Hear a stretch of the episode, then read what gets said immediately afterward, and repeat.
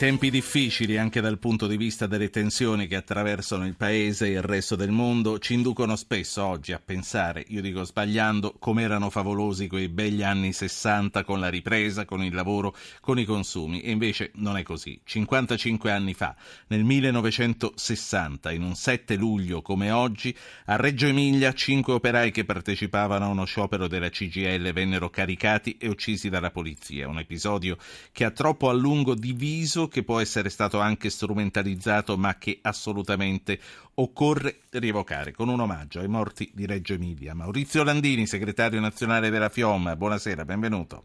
Buonasera, grazie a voi.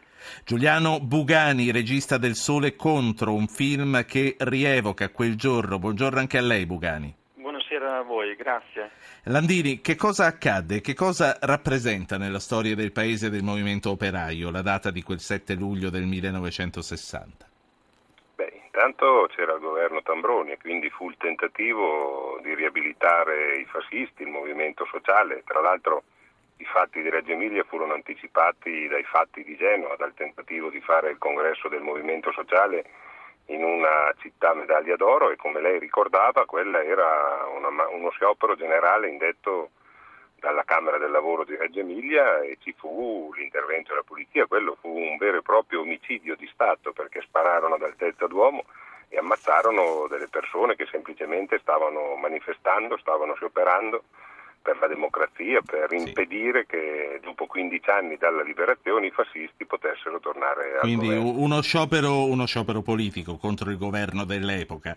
E, um, Beh, che... politico, uno sciopero per difendere la libertà, la democrazia, per impedire che i fascisti tornassero al governo e fossero legittimati. Sa, la nostra è una repubblica antifascista e democratica, la Costituzione nasce dalla guerra sì, di liberazione, poi... quindi non siamo siamo di fronte ai valori fondanti, alle radici della poi, nostra Poi bisogna sempre, bisogna sempre esserci identità. nei tempi per, per, viverli e sapere che cosa stanno passando. Ehm, que, quel giorno comunque era stato preceduto da una serie di altri episodi, anche eh, in cui gli operai avevano in un qualche modo eh, provocato delle, dei tafferugli o no? Questo corrisponde non a verità? Avevano, no, non avevano provocato nulla, c'erano stati episodi per manifestazioni, quelli... Eh, ricordi che a Genova per cinque giorni fu bloccata la città per impedire, lo, per impedire il congresso del movimento sociale.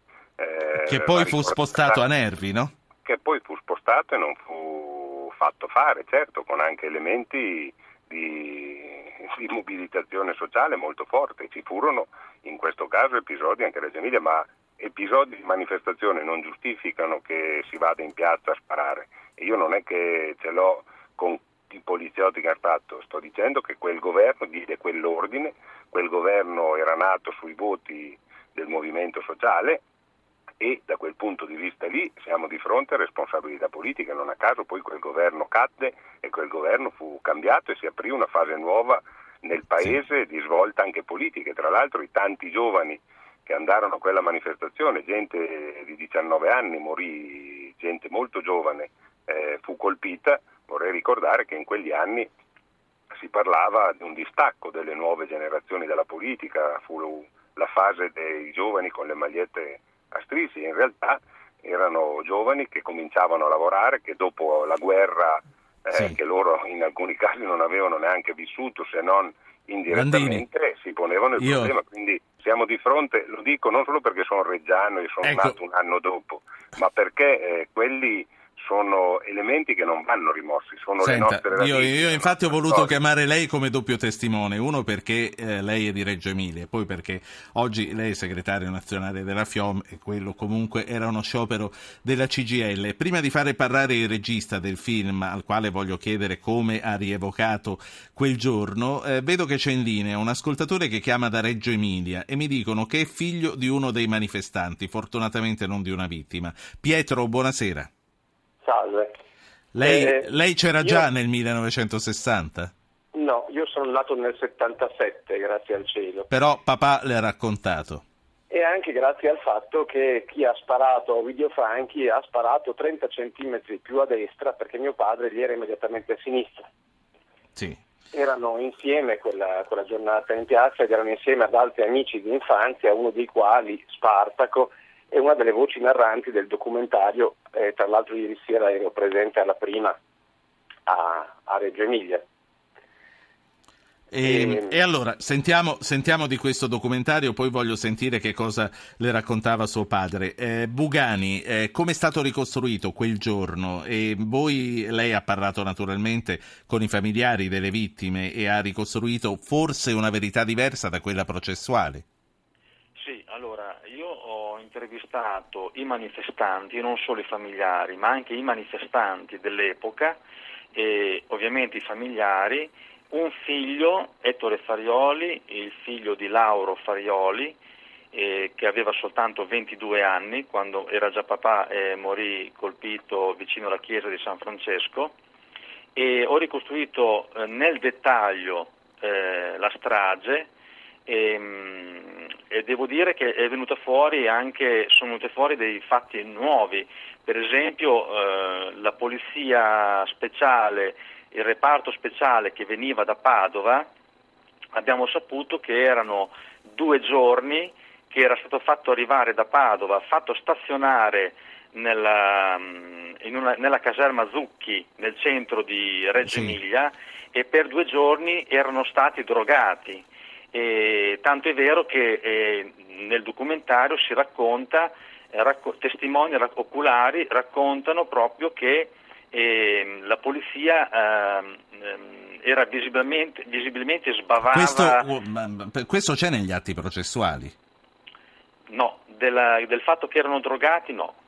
Non, è, non sono stati, questo fatto eh, voleva essere stato una, vole, doveva essere una testimonianza di un poliziotto che Quindi mise... oggi a 55 anni di distanza forse è un'affermazione ardita, insomma può essere un'ipotesi che è stata fatta sulla base dell'osservazione, del racconto di, di voci che, sono, che sono state trasmesse di bocca in bocca. No, no, no, no, sto parlando di testimoni che erano lì quel giorno, che hanno visto sparare gente che, che aveva la bava alla bocca. Sì. E, ehm, sì, credo che tutto vada ricondotto comunque a, quello, a, quelle che sono le carte processuali e che nel caso vada affidato a un nuovo processo se ci sono gli elementi. Secondo lei ci sono gli elementi per, per riaprirli? Gli elementi per aprirli probabilmente ci sono perché, ehm, come dicevo appunto poco fa, ehm, il, i magistrati dell'epoca non, non tennero in considerazione la testimonianza di poliziotti di leva che si rifiutarono di sparare e buttarono i fucili per terra. Questi poliziotti non vennero fatti testimoniare e sono poliziotti che dissero eh, che eh, erano presenti reparti drogati sì. e che eh, appunto erano, eh, stavano sparando, avevano ricevuto l'ordine di sparare eh, nel mucchio. Ho capito, ho capito. Eh, questo c'è nel film. Certo. Eh, Pietro, eh, lei che cosa nel, nel, racconto di suo padre che cosa ha sentito? C'è qualcosa da aggiungere? Guardi, allora, innanzitutto ne parlavo anche ieri sera con quelli che erano i suoi amici che erano presenti in piazza e tutti quanti, bene o male, hanno in un qualche modo cercato di cancellare, di dimenticare. Mio, mio padre stesso me ne ha parlato per la prima volta non, non molti anni fa. E chi non è riuscito a dimenticare, in alcuni casi, eh, alcuni parenti di alcune vittime insomma, sono, hanno subito pesantissime conseguenze a livello psicologico, ma anche alcuni dei presenti che hanno assistito ai fatti, eh, che sono peraltro vicende che sono veramente poco note. Mm, parlandone ieri sera con alcuni di quelli che erano presenti, sembrava veramente sì. di ricostruire delle, delle, sindromi da stress post-traumatico. Pietro, sono, Pietro, grazie. Io, sì. Posso fare una domanda? Guardi, sta per finire il tempo e volevo anche salutare Landini. Al Faccia volo. la domanda al volo. Siccome noi abbiamo un ministro reggiano, Graziano Del Rio, e siccome io non sono così fiducioso come il regista sulla riapertura del processo per motivi che sarebbe lungo stare a spiegare, ma insomma sì. mi piacerebbe che la nostra politica, quella reggiana, quella italiana, ma quella reggiana visto che c'è, si animassero per cercare di fare una Qui non è questione di essere ministri reggiani, qui è questione una... di essere cittadini italiani, grazie. Maurizio Landini, lei ci crede che eh, ci potrà essere una commissione parlamentare per, eh, per riaprire? Non lo so, questo non lo so, vedremo, non, so neanche, non sapevo nemmeno che l'avessero richiesta, questo non lo so. Eh, è chiaro che eh, quello che è innegabile, al di là se si riaprirà o meno il processo, è quello che è avvenuto, c'è una verità storica che è innegabile, cioè siamo di fronte a un ordine che viene dal governo, che viene dagli organi di sparare a lavoratori, a persone, a cittadini che liberamente stavano manifestando per difendere la democrazia. È partita la sigla. Vi saluto. Quindi e... a me pare che questa sia la cosa che non può essere cancellata certo. che rimane un insegnamento anche per oggi. Vi ringrazio tutti per aver rievocato insieme con noi un episodio drammatico della storia del nostro paese e della storia del movimento operaio del 7 luglio del 1960 a Reggio Emilia.